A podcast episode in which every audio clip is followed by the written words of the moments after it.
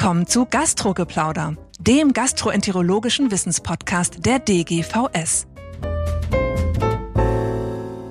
Hallo und herzlich willkommen zu einer neuen Folge von Gastrogeplauder. Wir beginnen heute mit einem neuen Thema, vielleicht sogar einer neuen Themenreihe.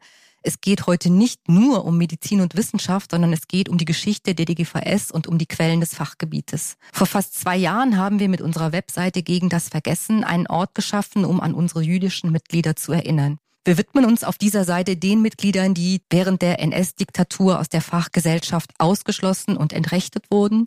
Sie wurden verfolgt, zur Flucht aus Deutschland gezwungen oder in Konzentrationslager deportiert und ermordet. Mein Gesprächspartner heute ist Haro Jens. Haro Jens war selbst lange Jahre Chefarzt für Gastroenterologie und ist nun bereits seit vielen Jahren ehrenamtlich tätig als Archivar der Deutschen Gesellschaft für Gastroenterologie, Verdauungs- und Stoffwechselkrankheiten.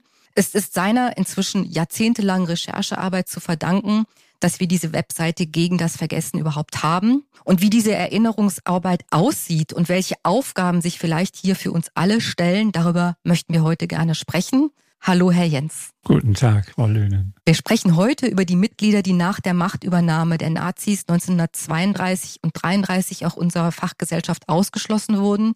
Ich glaube, wir müssen zunächst darüber sprechen, wie wir überhaupt oder wie Sie auf die Namen gestoßen sind. Vielleicht können Sie einfach eingangs mal erzählen, wie Sie die entdeckt haben, was ja fast eine Kriminalgeschichte gewesen ist. Ja, der Anfang liegt lange zurück, eigentlich in den anfänglichen 90er Jahren. Da mussten nämlich meine beiden Mentoren, Gustav Adolf Martini und Wolfgang Dölle, einen Beitrag schreiben für die DGIM über die Geschichte der Gastroenterologie.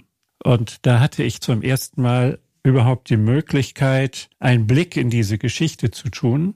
Und diese beiden Mentoren wussten sehr genau, dass ein großer Teil unserer früheren Mitglieder jüdischen Glaubens waren. Und da bin ich zum ersten Mal mit Bewusstsein auf die Gründer unserer Gesellschaft, nämlich eine Gruppe um Ismar Boas, gestoßen. Und das ist eigentlich der Beginn dieser Recherche. Und das hat dann irgendwann eine Zeit lang wieder geruht. Und als ich meine klinische Arbeit beendet habe, habe ich begonnen, mich diesen jüdischen Mitgliedern zu widmen. Und das Entscheidende für mich war, die Lebenswege nachzuvollziehen. Und zwar nicht nur die Biografien der Prominenten. Also es gab in Berlin ja sehr viele frühe Magen-Darm-Ärzte, sowohl an Kliniken als auch unter den Niedergelassenen mit eben den bekannten Namen wie Boas und Strauß und Rosenheim und Albu, sondern es ging mir auch um die weniger Prominenten, um die Niedergelassenen, nicht nur in den großen Städten, sondern auch in der Peripherie, denn die gab es auch. Hm. Die Quellenlage ist ganz unterschiedlich und ist auch schwierig. Und die Skizzen, die dann entstanden sind zu den Biografien, setzen sich aus vielen Details zusammen. Also es gibt Personalakten in den Kliniken, die erhalten sind. Das gilt nicht für die Niedergelassenen, da gibt es solche Akten nicht. Es gibt Erinnerungsplattformen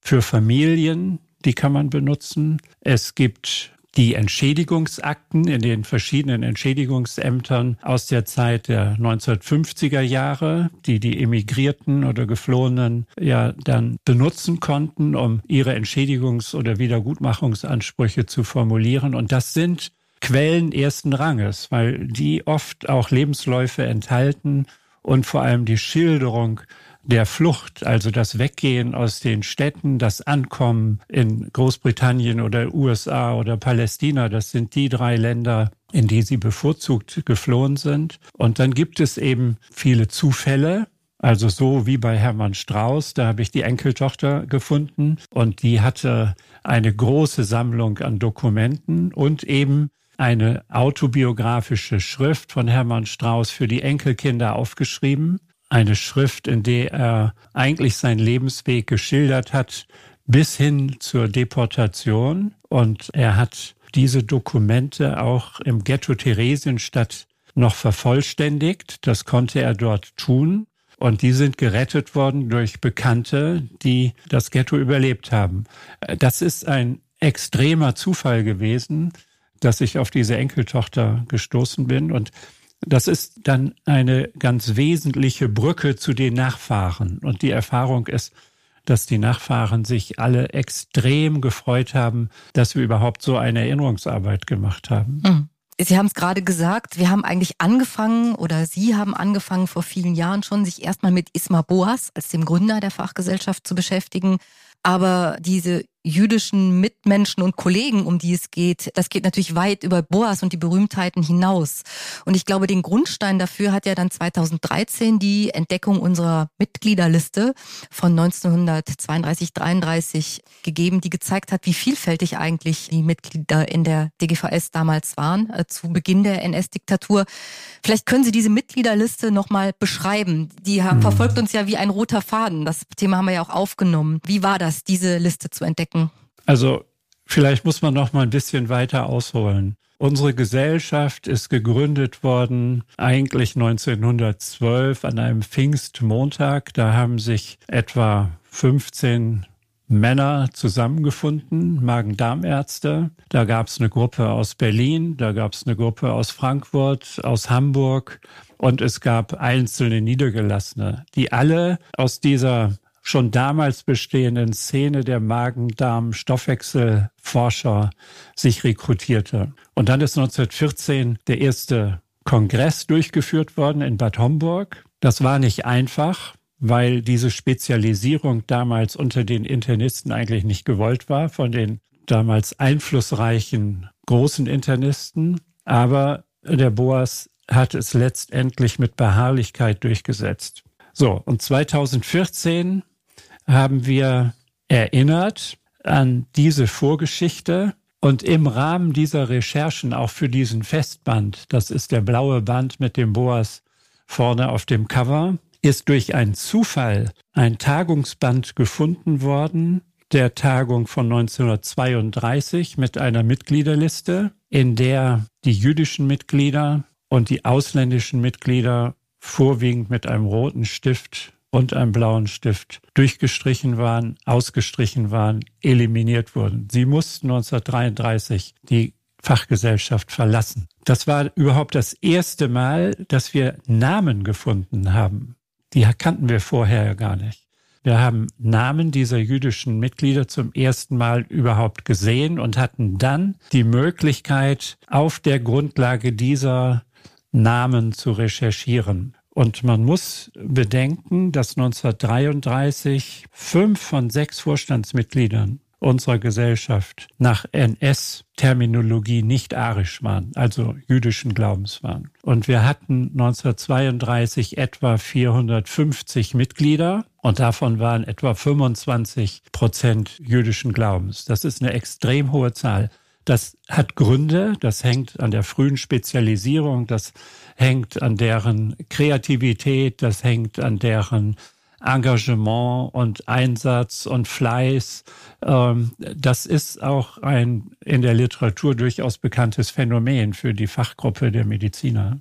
Mhm. Genau, Sie haben es gerade gesagt, Sie hatten zum ersten Mal Namen in der Hand und wie vielfältig dann die Quellen und Verbindungen waren, die sie entdeckt und recherchiert haben. Nicht nur Literatur, sondern eben auch Menschen, die sie gefunden haben, Nachfahren, die sie gefunden haben. Das hat jetzt 2013 doch wirklich wahnsinnig viel zutage gebracht. Aber vielleicht können Sie anhand dieser Mitgliederliste nochmal vielleicht kurz beschreiben, wie vielfältig eigentlich diese Fachgesellschaft zum damaligen Zeitpunkt war. Auf der Webseite stellen wir das ja auch grafisch dar. Aus welchen Ländern kamen die Menschen? Wohin sind die geflüchtet? Es ist eine unglaubliche Breite an Schicksalen, die sich dahinter verbirgt. Also Stichwort Vielfalt, da muss man auch wieder am Anfang beginnen. Isma Boas war ein sehr aufgeweckter, international denkender Mensch, der von vornherein gesagt hat, diese Gesellschaft soll, heute würde man sagen, europäisch orientiert sein und über die Landesgrenzen hinweggehen. Und das hatte die Folge, dass diese Gesellschaft, die ja damals auch am Anfang nicht Deutsch hieß, das ist nach 38 eingeführt worden, Holländer, Österreicher, Österreicher, Ungarn, Polen umfasste und etliche andere. Und der Kongressort war auch nicht immer nur Berlin, sondern am Anfang Amsterdam und Wien und Budapest. Da haben sie sich abgewechselt. Das ist der eine Aspekt. Und der andere Aspekt war, dass die Gesellschaft interdisziplinär sein sollte. Also es sollten niedergelassene Magen-Darm-Ärzte vertreten sein. Es sollten Grundlagenwissenschaftler vertreten sein, wie Otto Kästner zum Beispiel. Es sollten Pathologen dabei sein. Es sollten Pharmakologen dabei sein. Es sollten Chirurgen dabei sein. Mhm. Und das hat dazu geführt, dass wir eigentlich ja bis zur heutigen Zeit ein ziemlich buntes Bild in Anführungsstrichen haben. Also verschiedene Fachgruppen mhm. treffen sich dort. Mhm. Und was heute als Viszeralmedizin bezeichnet wird, das ist damals eigentlich antizipiert mhm, worden. Mhm. Und wenn Sie diese Liste durchgehen, und das sieht man ja auch auf unserer Website, da stehen jetzt mehr als 100 Namen mhm. mit biografischen Skizzen verbunden, dann sieht man, dass viele verschiedene Gruppen da vertreten sind. Mhm. Und jetzt nochmal zu den Ländern. Es sind zum Beispiel viele Österreicher dabei, mhm. es sind Holländer dabei, es sind auch Polen dabei. Mhm. Und auch da ist es wieder so, dass die Quellenlage extrem kompliziert ist zum Teil. Mhm. Und man muss sich das so vorstellen. Wir hatten dann die Namen, aber dann hatten wir eben auch nur einen Namen, der hieß Leo Strauß Köln. Mhm. Und wer war das? Mhm. Und wenn ich das jetzt so retrospektiv betrachte, meine ich auch, dass oft Zufälle geholfen haben. Bei diesem Leo Strauß hat mir ein Archivar im Institut für Geschichte der Stadt Köln geholfen. Der hatte das schon mal gehört und hatte auch zudem etwas gesammelt und das hat er uns zur Verfügung gestellt. Mhm. mhm. Oder Salo Ledermann. Salo Ledermann war in einem kleinen Ort im Osten Deutschlands niedergelassen und ist dann nach Köln gewechselt, weil er sich fortbilden wollte und wurde dazu Magen-Darm-Arzt. Da hatten wir auch am Anfang nur den Namen. Da ist es dann so gewesen, dass uns auch Zufälle geholfen haben, weil wir dann plötzlich eine Verwandte, die in Bonn lebt, ausfindig gemacht haben, die ein Wust von Dokumenten zu diesem Menschen, der in den USA dann zuletzt gelebt hat, uns zur Verfügung gestellt hat. Und mit der haben wir kooperiert. Und das meine ich eben, wenn man beginnt mit einem Namen und dann den Namen sozusagen mit Leben füllt, mhm. im wahrsten Sinne, mhm. und den Menschen auch den Namen wiedergibt, mhm. dann tun sich da manchmal Türen auf. So habe mhm. ich das immer mhm. empfunden. Mhm. Und dann kann man eben auch sehr, sehr viel mehr über die Lebenswege schreiben. Und man muss bedenken, die haben alles aufgegeben, was sie hatten. Sie haben die Praxis verloren, sie hatten kein Einkommen mehr. Sie mussten bei Null anfangen und das war weder in England noch in den USA noch in Palästina leicht. Mhm. Sie mussten die Sprache lernen. Mhm. Sie brauchten eine Zulassung, eine Lizenz. Sie mussten das Staatsexamen nachholen. Manche haben es nicht geschafft. Die lebten permanent in prekären Verhältnissen. Manche haben sich das Leben genommen, mhm. Palästina zum Beispiel. Das darf man nicht vergessen. Die Länder waren auch restriktiv mit der Vergabe von Visa zum Beispiel. Mhm. Und das wieder zu spiegeln, das mhm. ist ja auch ein Anliegen. Mhm. Also es geht ja nicht nur um einfache biografische Daten, mhm. sondern es geht auch darum, was die Familien erlebt haben. Und sie hatten zum Teil Kinder. Sie sind mit Kindern von acht oder zehn geflohen und mussten ganz neu beginnen. Ich glaube, das ist ja auch was, was wir nicht nur mit der Webseite, da versuchen wir das, aber wir versuchen auch mit diesem Podcast oder zum Beispiel auch, wir haben ja jetzt seit letztem Jahr ein Symposium auch im Rahmen des Kongresses, bei dem wir ganz konkret Personen vorstellen um diese unglaublichen Geschichten überhaupt fassbar zu machen. Mir selbst geht es so, jedes Mal, wenn Sie eine Biografie neu erzählen, habe ich das Gefühl, man kann mit der betreffenden Person hinter der Biografie ein bisschen vertrauter werden, mit seiner Leistung, aber auch mit dem Menschen, der sich dahinter verbirgt. Und deswegen würde ich auch gerne in diesem Podcast hier über eine ganz konkrete Person sprechen, und zwar über eine Person, die wir letztes Jahr auf dem Kongress ja vorgestellt haben, die viele Personen auf dem Kongress vorgestellt haben aus unterschiedlichen Blickwinkeln. Und das ist Fritz Hirschberg. Vielleicht erzählen Sie einfach mal die Geschichte von Fritz Hirschberg. Ja, Fritz Hirschberg hat mich deshalb sehr berührt. Erstens, weil er zu den Schülern von Ismar Boas gehörte. Zweitens, weil er bei Ismar Boas in dessen Privatklinik in der Trautenaustraße hier in Berlin gearbeitet hat. Drittens, weil er in Berlin sehr gut vernetzt war. Er hat dann eine eigene Praxis für Magen-Darm-Stoffwechselkrankheiten geführt. Und Fritz Hirschberg hatte auch internationale Patienten und zu denen gehörte ein reicher Norweger namens Thomas Olsson, ein großer Räder. übrigens auch ein Sammler der Kunst von Edward Munk. Und diese Episode, in der Hirschberg den Olson hier in Berlin behandelt hat, hat ihm, dem Fritz Hirschberg, ermöglicht, 1939 nach Norwegen fliehen zu können. Da hat Herr Olson ihm sehr geholfen. Fritz Hirschberg war nach dem Novemberpogrom 1938 vorübergehend im KZ Sachsenhausen inhaftiert und ist dann im Januar 39 nach Norwegen geflohen. Er stammte aus Potsdam und seine Mutter, die damals 75 Jahre alt war, hatte er im Mai 1939 nach Norwegen nachgeholt. Und auch da haben uns wieder Zufälle geholfen.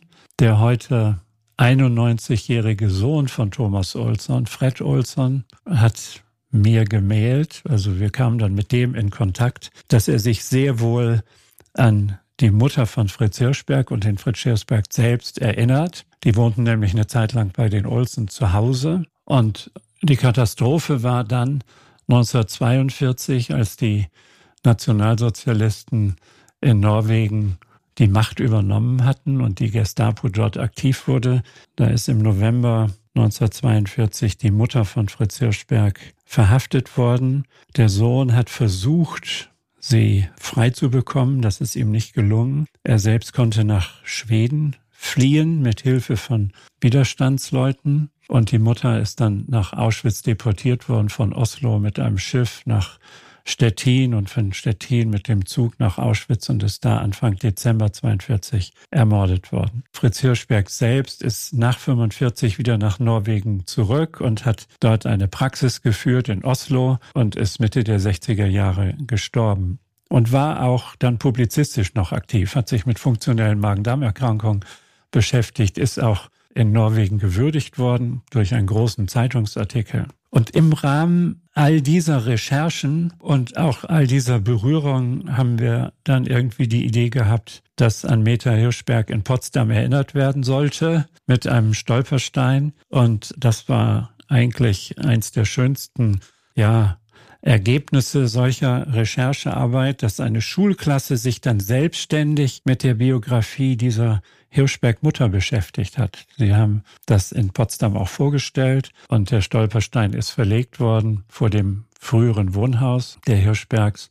Und drei Schülerinnen dieser Klasse haben im letzten Jahr während des Kongresses über ihre Recherchearbeit berichtet und einen, wie ich nach wie vor finde, berührenden Vortrag gehalten. Also das war, fand ich auch, das hat, glaube ich, alle sehr beeindruckt. Das war ein sehr interaktiver Vortrag, der ja die Geschichte der Hirschbergs wirklich sehr lebendig gemacht hat. Ich finde, an der Geschichte Hirschbergs kann man auch zwei zusätzliche Dinge mit ablesen. Einmal die Rolle Norwegens zur Zeiten der NS-Diktatur. Das sind Geschichten, die auch durch so eine persönliche Biografie immer noch mal viel deutlicher werden, historische Ereignisse, die noch mal viel deutlicher werden. Was mich dann auch sehr beeindruckt hat, ist die Publikation, die haben Sie eben schon angesprochen. Ich habe mir das aufgeschrieben, Diagnostik und Therapie der Magen-Darm-Krankheiten in zwölf Vorlesungen. Vorlesungen, die er in Deutschland gehalten hat und die er aber im Exil dann publiziert hat und die damals dann doch international einfach ein Gewicht hatten. Und ich glaube, das zeigt nochmal wahnsinnig, wie groß dieser Verlust eben auch auf fachlicher Ebene gewesen ist, den die Gesellschaft und das Fach erlitten hat. Das kann man wohl sagen. Das ist ein ganz eigenes Thema, was in Deutschland bisher nur wenig bearbeitet ist, was die gesamte Medizin anbelangt, was speziell auch die Gastroenterologie, Hepatologie, Stoffwechselforschung anbelangt.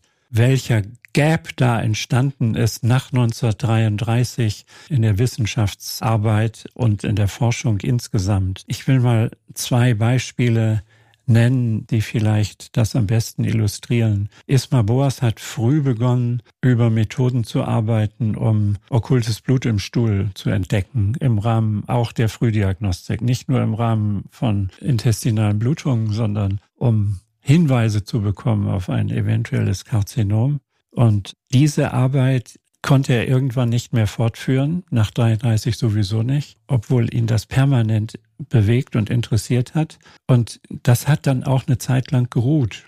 Und Anfang der 60er Jahre haben das Amerikaner wieder aufgenommen. Also das mhm. ist alles ja Vorstadium vor der Vorsorgekoloskopie. Mhm. Da hatte man keine anderen Methoden. Und diese Suche nach dem okkulten Blut war damals ein ganz wichtiger Punkt. Das mhm. andere wichtige Beispiel ist die Entwicklung der Gastroskopie oder der flexiblen Endoskopie das muss man sich nochmal vergegenwärtigen, nicht? Dass Rudolf Schindler 1932 der erste überhaupt war, der ein semiflexibles Gastroskop entwickelt hat und damit ganz schnell auch internationales Renommee gewonnen hat. Mhm. Und er musste 1934 in die USA fliehen und ist dann in Chicago einer der führenden Endoskopiker geworden. Und in Deutschland hat es diese Weiterentwicklung der Endoskopie nicht gegeben. Mhm. Das stagnierte. Mhm. Und dieses Gerät von dem Schindler war bis 1958 ja Standardinstrument. Und in dem Kontext gibt es noch ein Detail, was äh, oft gar nicht erwähnt wird. Es gab, als Schindler dieses Endoskop mit hintereinander geschalteten Linsen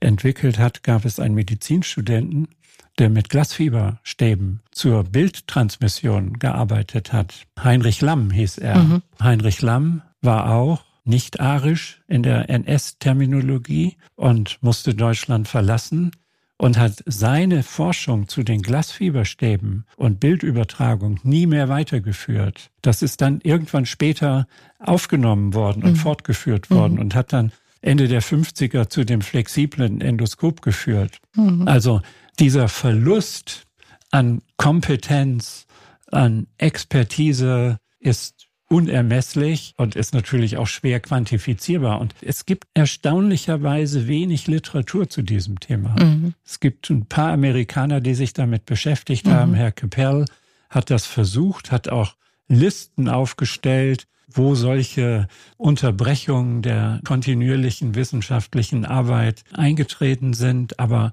so richtig gut ist das nie systematisch mhm. bearbeitet mhm. worden für unser Fachgebiet schon mhm. gar nicht. Ja, das ist ja tatsächlich auch was, was Sie erfahren und immer wieder berichten. Wir haben mit dieser Webseite so einen ersten Grundstein für eine Vernetzung gelegt, der sich aber, so diese Vernetzung muss sich weiterentwickeln. Und das wird vielleicht, es gibt viele Aufgaben, äh, da kommen wir vielleicht auch gleich nochmal dazu, dass wir ja mhm. auch ein bisschen aufrufen wollen, die Geschichtsinteressierten in der Fachgesellschaft zusammenzurufen.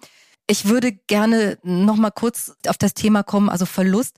Wir haben wieder jetzt den Kongress. In 14 Tagen beginnt er in Hamburg. Und wir haben auch da mal wieder eine Sitzung geplant. Diesmal geht es um Otto Fleck. Wir möchten jetzt nicht vorausgreifen, die Lebensgeschichte von Otto Fleck. Aber auch da ist es ja so, dass völlig überraschend ein Nachlass aufgetaucht ist, der jetzt eine Fülle von Materialien bringt, die diese Sitzung füllen werden. Ja, das zeigt eben, wie gut es ist, wenn man systematisch nach solchen Nachlässen sucht. Das ist nicht unser Verdienst, sondern das ist das Verdienst des Archivleiters im Jüdischen Museum Berlin, der schaut in der internationalen Presse nach Gestorbenen, Nachfahren. Mhm. Und der schaut diese Zeitschriften durch, in USA hauptsächlich und in England. Da gibt es auch immer noch Organisationen dieser vertriebenen jüdischen Mediziner, Bürger, und er hat gesehen, dass die Tochter von dem Otto Fleck gestorben ist. Dann hat er deren Tochter wiederum kontaktiert und hat gesagt, ja, was ist mit dem Nachlass? Und dann hat die gesagt, ja, ja, der liegt hier und ich weiß eigentlich gar nicht so recht, was ich damit tun soll. Und dann ist Aubrey Pomeranz, so heißt der Archivleiter im Jüdischen Museum Berlin, nach Los Angeles geflogen und hat sich das alles angeguckt hat mit der Enkeltochter geredet und hat diesen Nachlass bekommen. Mhm. Und das ist in der Tat ein lückenloser Nachlass von der Geburtsurkunde bis hin zur Sterbebescheinigung von Otto Fleck in Shanghai 1943 mhm. und den Anträgen auf Wiedergutmachung von seiner Frau, die aus Shanghai in die USA gekommen ist mhm. und dort dann die Tochter Annemarie, die mit dem Kindertransport 1939 nach England gerettet war, mhm. zum ersten Mal wieder getroffen hat nach neun Jahren. Mhm. Und eine Archivarin im Jüdischen Museum hat diesen Nachlass aufgearbeitet und systematisiert. Und davon haben wir extrem profitiert, weil sie mhm. ein lückenloses Bild dieses Lebensweges machen können. Mhm. Und dann noch in Danzig, einer mhm. besonderen besonderen Stadt, Völkerbundstadt, in der es auch sehr früh dann seit 32, 33 Antisemitismus gab. Und der Fleck hat ein persönlich schwieriges Schicksal gehabt, weil er krank geworden ist. Aber mhm. das muss ich hier nicht ausführen. Mhm. Nur das sind sozusagen, ich möchte eigentlich fast sagen, wunderbare Begebenheiten oder Zufälle. Mhm dass sie so einen Nachlass finden. Das ist so mhm. ähnlich, wie ich vorhin zu Hermann Strauß gesagt mhm. habe. Das ist ja mhm. längst nicht immer so. Mhm. Sie haben dann Fragmente, aber dass sie das so nachvollziehen können und auch gleichzeitig damit ja Dokumente für die allgemeine Entwicklung, Entzug der Approbation zum Beispiel 1938, finden oder Zeugnisse, wo mhm. der Otto Fleck seine Ausbildung mhm. gemacht hat bei Theodor Rosenheim. Da kriegen Sie ein persönliches Zeugnis mit der Rosenheim-Unterschrift mhm. oder Kurt Pariser, da ist er auch gewesen mhm. in Berlin. Früher Magen-Darm-Arzt und wichtiger Netzwerker. Das sind extrem wichtige Dokumente, wo sie auch gleichzeitig parallel zu der Biografie der Einzelner die Entwicklung unserer Fachgeschichte nachvollziehen ja. können. Das ist das Begeisternde. Ja, ja, das ist unglaublich und wie gesagt, stellt für einen selbst einen unmittelbaren Bezug zu den Dingen her, ich habe Fotos gesehen von diesem Nachlass und mhm. vor allem zum Beispiel auch diese Aberkennung der Approbationsurkunde, die sehr, ich würde fast sagen, schnodderig, handschriftlich auf einen Zettel vermerkt ist mit Stempel und Unterschrift. Man kann sich das nicht vorstellen. Ein Teil dieser Ausstellungsstücke werden wir auf dem Kongress mhm. auch zeigen können. Also dank des Jüdischen Museums schon mal ein ganz großes Dankeschön an Frau Bogdanov heißt sie, glaube ich, die uns ganz großartig oder sie auch ganz großartig unterstützt. Uns läuft die Zeit ein bisschen weg. Ich möchte noch einen letzten Punkt ansprechen, denn wir werden auch auf dem Kongress wieder einen sehr besonderen Gast haben und dieser Gast ist auch Pars pro Toto, nämlich Lilian Levi und das zeigt, glaube ich, dass wir noch immer oder sie es immer noch schaffen, diesen unmittelbaren Bezug auch zu Nachfahren herzustellen und das ist ja auch was, was nicht ewig so bleiben wird vielleicht. Vielleicht noch ein Wort zu unserem Gast Lilian Levi dieses Jahr. Ja, auch letztendlich ein Zufall. Es gab ein jüdisches Mitglied, Heinrich Davidson aus Berlin, ein eher zur Pädiatrie neigender Gastroenterologe, der sich mit Ernährungsfragen bei Kindern und Säuglingen beschäftigt hat, der 1934 nach England geflohen ist. Zudem wusste ich am Anfang auch nahezu gar nichts. Und dann habe ich seine Entschädigungsakte in Berlin gesehen und habe in der Akte plötzlich einen Namen von Herbert Levy gefunden. Mit dem Namen konnte ich überhaupt nichts anfangen, weil der auch nicht irgendwie der zu der Familie gehört. Und dann habe ich zu Herbert Levy recherchiert und gesehen, dass er in London lebte und eben mit Lillian Levy verheiratet war. Und Lillian Levy hat über ihr Leben vor einigen Jahren in Frankfurt berichtet, in der jüdischen Gemeinde. Und das hat mich dann doch irgendwie ziemlich vom Sockel gerissen, weil sie die Adoptivtochter von Herrn Davidson ist. Und Lilie Levy ist 1939 geboren, muss man wissen. Mhm. Und sie hieß Lilien Dreifuß. Und die Dreifuß-Familie war da schon in Holland. Und sie haben es leider nicht geschafft, nach England zu kommen. Und sie wurden dann über Westerbork nach Bergen-Belsen deportiert. Und die beiden Eltern von Lilien Levy sind im Dezember 44 und im Januar 45 an Hunger gestorben in Bergen-Belsen. Und sie war da allein als sechsjähriges Kind und ist dann im April, fünf Tage vor Befreiung des KZ Bergen-Belsen, auf einen dieser Transporte in den Osten, die die Nazis noch organisiert haben, gekommen und hat diesen Transport überlebt. Am 23. April wurden sie befreit von sowjetischen Soldaten kurz vor der Elbe. Und sie ist dann zurückgekommen in ein Waisenhaus in Holland.